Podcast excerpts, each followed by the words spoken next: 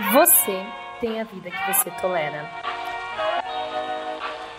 Está começando mais uma Pílula da Ressignificadas e eu sou Aline Lima. Hoje a gente vai falar de relacionamento. Chegou o grande dia, porque tudo que a gente passou até agora, todos os espaços que a gente mexeu, ai, foi andando era sobre isso. Ou era sobre se relacionar com a gente mesma, ou era se relacionar com o outro, ou era essa falta do outro. E eu começo a nossa pílula hoje falando que você tem a vida que você tolera para fazer uma provocação. Talvez a provocação que eu tenha feito nos últimos dias para cada uma de vocês que se entregaram, que se dedicaram, que olharam, que fizeram essa tarefa difícil de se olhar. Porque não é fácil. E aí, eu tenho percebido que, principalmente agora na quarentena, a gente tem tolerado menos as coisas. Só que o problema é que a gente já vem tolerando de um bom tempo pra cá muita coisa. E aí, de repente, a gente olha pra nossa vida e fala: Meu Deus, estou aqui sozinha, tendo que olhar para esse monte de bosta que acabou virando a minha vida, porque eu não me cuidei, porque eu deixei que o outro me violasse, porque eu estava sempre preocupada em agradar o outro, porque eu estava sempre vestindo a máscara daquela que era guerreira, que era boazinha. E o que que aconteceu comigo? Eu sinto que todas nós que estamos nessa jornada juntas estamos fazendo muito essa pergunta. De uma forma ou de outra, todos os questionamentos, tudo que a gente está colocando para fora nesses últimos dias é sobre isso. É sobre não querer tolerar mais essa vida. É um grito de socorro, é um pedido de ajuda. E o problema todo, que aqui entra a questão do relacionamento, é que na grande maioria das vezes quando algo está muito angustiante dentro de nós, quando está insuportável ocupar esse espaço, esse silêncio, se olhar, se perguntar, se amar, a gente quer ser amado. A gente quer do outro isso. A gente projeta no outro toda essa nossa idealização. A gente olha para esse outro e a gente tem a certeza que ele vai nos salvar. A certeza. Isso quando a gente não já tá com aquele checklist pronto, aquela história incrível, só esperando quem vai ser o ator principal para entrar e viver a história que já tá na nossa cabeça, idealizada, criada. Aí a pessoa chega, a gente encontra. E aí eu não tô falando só de relacionamento amoroso, a gente vai focar bastante nisso, mas em todos os aspectos, amigo, pessoas que a gente acaba confiando. E aí a gente se abre, a gente coloca lá e fala: é essa, é essa pessoa. Vem aqui, você encaixa na história que eu tô precisando viver. Você cria um monte de suposições a respeito daquela pessoa, porque é quem você esperava que ela fosse, para viver aquela história que você desenhou. E você aceita seguir para essa relação e, e dar continuidade a partir deste lugar. A partir desse lugar de idealização. A partir desse lugar de beleza, hoje não tem, mas um dia vai ter, é porque também, nossa, mas coitado, coitada, teve uma vida difícil, ele pelo menos faz tal coisa.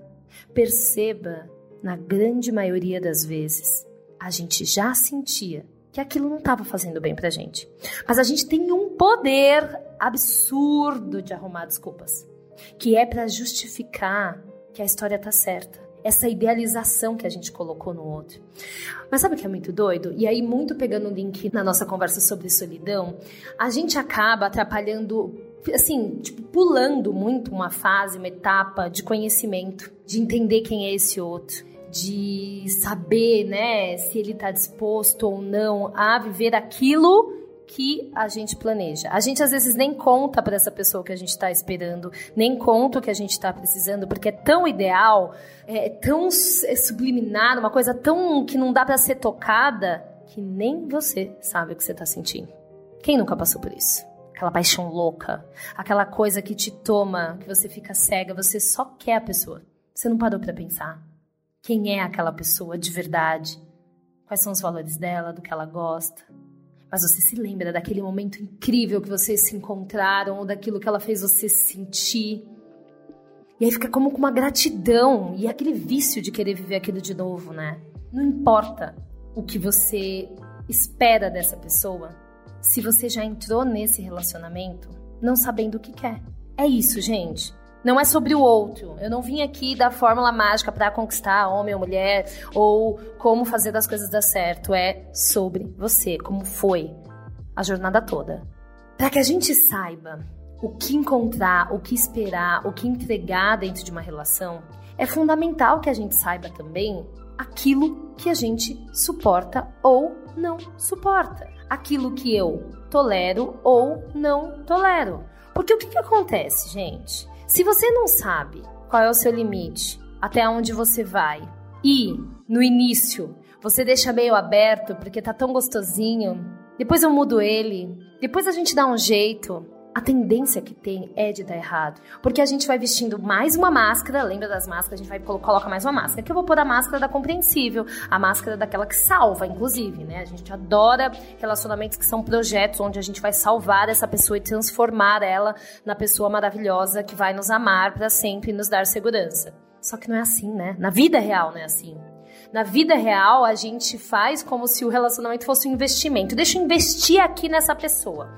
A gente usa até esses termos. Eu, pelo menos, quando eu era solteira, usava. Não, eu vou investir nesse relacionamento. Perceba? Investir no relacionamento, né? Se você pegar aí essa metáfora do investimento, é colocar dinheiro para depois ele retornar para você. O problema é que, se fosse um investimento, seria de alto risco. Mas está muito mais para esse jogo de aposta. Sabe aquele jogo de azar que você não tem a mínima noção? se você vai ganhar ou não, aquela mega cena. E eu não tô falando isso no sentido de ser impossível. Não, não é isso. É no sentido de ser imprevisível. No sentido de não ser controlado. Isso é muito difícil pra gente. Porque ao mesmo tempo que a gente tá ali idealizando aquela pessoa, olhando e falando: Meu Deus, chegou a pessoa que vai tampar aquele buraco que tem dentro de mim. A gente olha para essa pessoa e a gente tem isso inconscientemente, sabe, gente? Não tô falando que você olha para essa pessoa, ah, deixa eu pegar aqui esse tapador de buraco. Não, não é sobre isso. É sobre essa solidão, esse espaço que a gente não consegue preencher. É sobre essa autoestima que está totalmente destruída e que precisa ser validada pelo outro. Então, quanto mais bonito, mais rico, mais importante, mais eu sou também. Porque se ele gosta de mim, é porque eu sou foda. Só que percebe que a transferência do poder para esse outro é muito forte a transferência que a gente faz. É um lugar assim que a gente entrega para essa pessoa o nosso prazer, a nossa qualidade de vida, os nossos sonhos, as nossas necessidades. E aí a gente tem que rezar para quem for de alguma religião ou fazer qualquer outra coisa para que esse outro seja bonzinho ou ache que eu sou boazinha, merecedora e supra essas necessidades. Só que, gente, não dá. Eu acho que a gente já chegou no momento de uma fase adulta. A gente não é mais aquela criança que tá nesse processo de jogo, de idealização de pai e mãe e querendo e precisando ser validada emocionalmente, porque senão não sobrevive, não come, não dorme. A gente é adulta, a gente é mulher. Não importa a sua idade. Eu sei que você é uma mulher. Eu sei que existe uma criança gritando, ferida, precisando ser amada e validada dentro de você.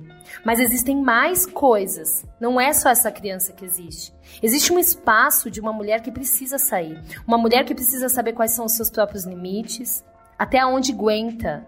Nós estamos sangrando. Tá doendo para todas nós, eu sei. Eu escutei vocês, eu li vocês, a gente trocou esses dias.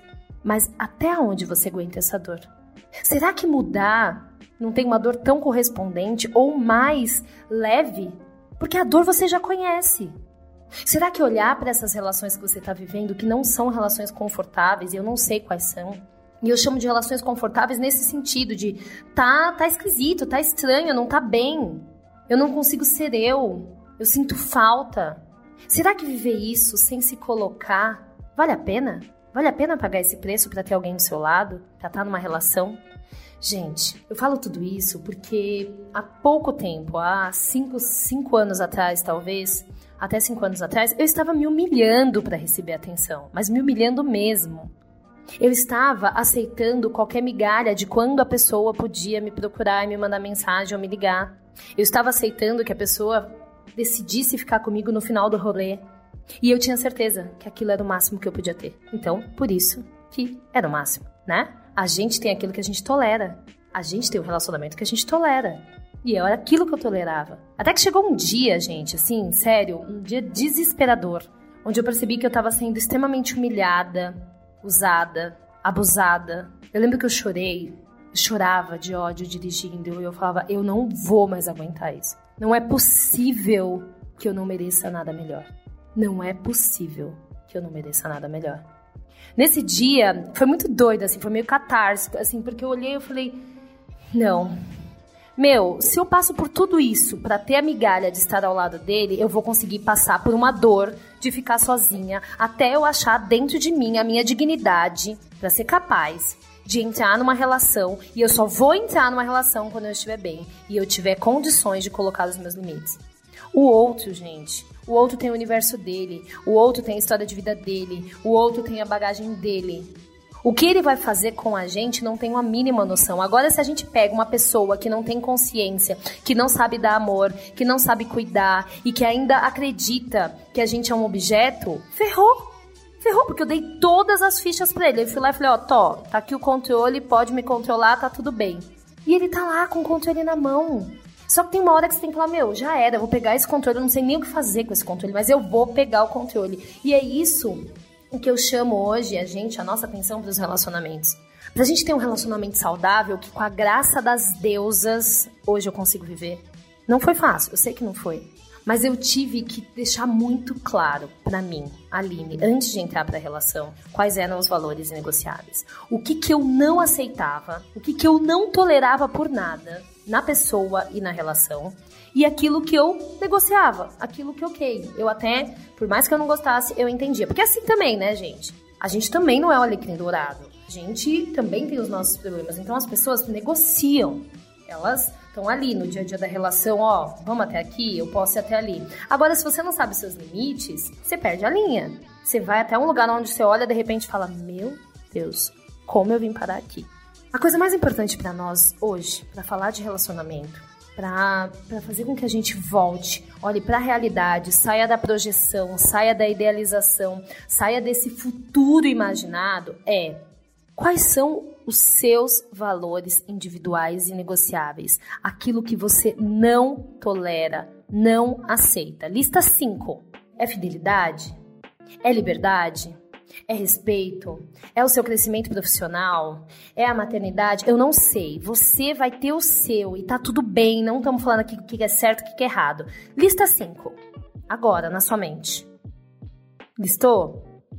Agora se pergunta: na sua relação atual, nas suas últimas relações, as pessoas respeitavam esses valores? Ou você, para entrar na relação, para permanecer na relação, tinha que abrir mão deles? Porque se você tinha que abrir mão deles, tem alguma coisa de errado ou estava fadado para dar um erro. Sabe por quê, gente? Porque isso é a nossa base.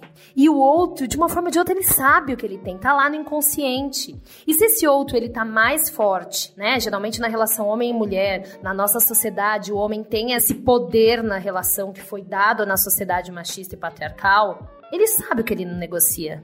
Ele não negocia o poder dele. Ele não negocia o espaço dele no mundo.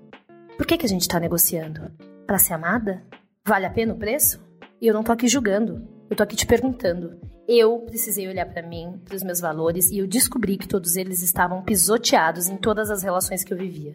Quando eu olhei para eles e falei: peraí, eu vou me recuperar. Não aconteceu da noite pro dia, não, gente. Não foi naquele dia no carro chorando. Não foi, não é fórmula mágica. Mas foi a partir daquele dia. Porque reconhecer, tomar consciência, olhar para os seus valores e falar: peraí, disso aqui eu não vou abrir mão. Eu aprendi a partir daí a me comunicar. Então, eu ia para uma relação e eu deixava muito claro, por meio da minha postura, daquilo que eu falava, daquilo que eu fazia, quais eram os valores inegociáveis. E também estava o tempo todo observando aquela pessoa se ela estava honrando aqueles valores. Se você já está numa relação e descobrir que, por exemplo, o seu relacionamento não está honrando os seus valores, não é para você ir lá e romper tudo, não, não é sobre isso. Mas é para você entender quais são as suas necessidades com relação a esses valores, sentar com essa pessoa e falar: olha, eu estava fazendo uma reflexão a respeito de mim, da mulher que eu sou, e eu entendi que tem coisas que são muito importantes para mim e já fazia um bom tempo que eu não tinha me ligado a elas. E eu queria conversar com você, porque eu preciso que em certos aspectos X, Y, Z, a gente busque uma mudança no nosso comportamento, na nossa relação, porque isso é muito importante para mim. Porque toda vez que isso é ferido, eu me sinto mal. Toda vez que isso é ferido, a minha autoestima diminui. E aí não é sobre você estar me fazendo mal, é sobre os meus valores.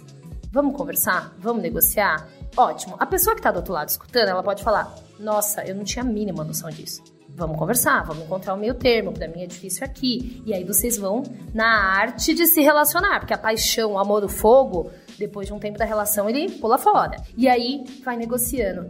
Puta, Aline, mas o meu parceiro, a minha parceira não tá afim de negociar. Ótimo, você tem o relacionamento que você tolera. Se ele não tá afim de negociar e você tá afim de abrir mão daquilo que é a base da sua autoestima, a base do seu senso de valor, você já está consciente que o relacionamento que você vai ter vai ser algo que vai o tempo todo te consumir e destruir sua autoestima. É sobre escolhas, é sobre responsabilidade pelas nossas escolhas. Dói, é processo, não é fórmula mágica, não são cinco passos, mas eu posso garantir para vocês se vocês tirarem um tempinho do seu dia para fazer esse exercício, vai mexer.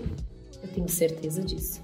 E aí eu quero escutar de vocês. Principalmente, quais são os seus cinco valores inegociáveis e como você está vivendo com ele agora, nesse momento, nas suas relações.